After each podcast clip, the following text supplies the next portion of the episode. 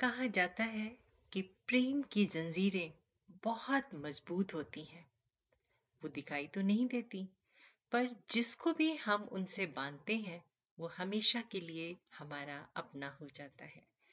चिंतन कार्यक्रम में आप सबका हार्दिक स्वागत व अभिनंदन। राजा खुसरो का सेनापति रुस्तम एक बहादुर और ज़िंदा दिल इंसान था।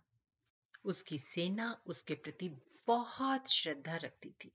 उसने राजा का तख्ता पलट करने की सोची।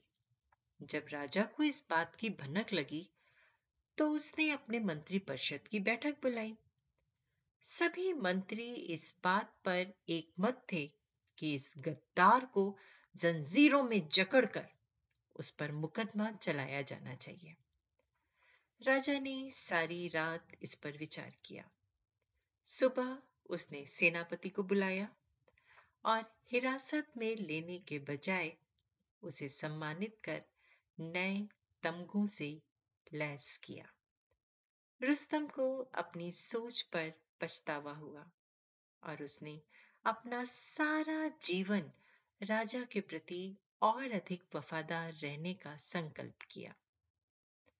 उसे महल से आज़ाद जाते हुए देखकर राजा के मंत्रियों ने शिकायत की। महाराज, आपने उसे बंधवाया क्यों नहीं? राजा ने कहा, दरअसल मैंने उसे जंजीरों से ही बांधा है। किंतु वे जंजीरें अदृश्य हैं, जिन्हें आप देख नहीं सकते। मंत्रीगण राजा के उत्तर पर हैरान रह गए। राजा ने उनकी इस हैरानी को समझा और वो बोले, मैंने उसके दिल को जंजीरों में बाँध दिया है।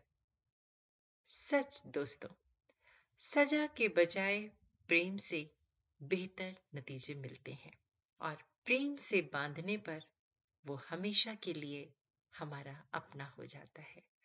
चिंतन ज़रूर करिएगा। अब अपनी दोस्त रचना मुकेश को इजाज़त दीजिए।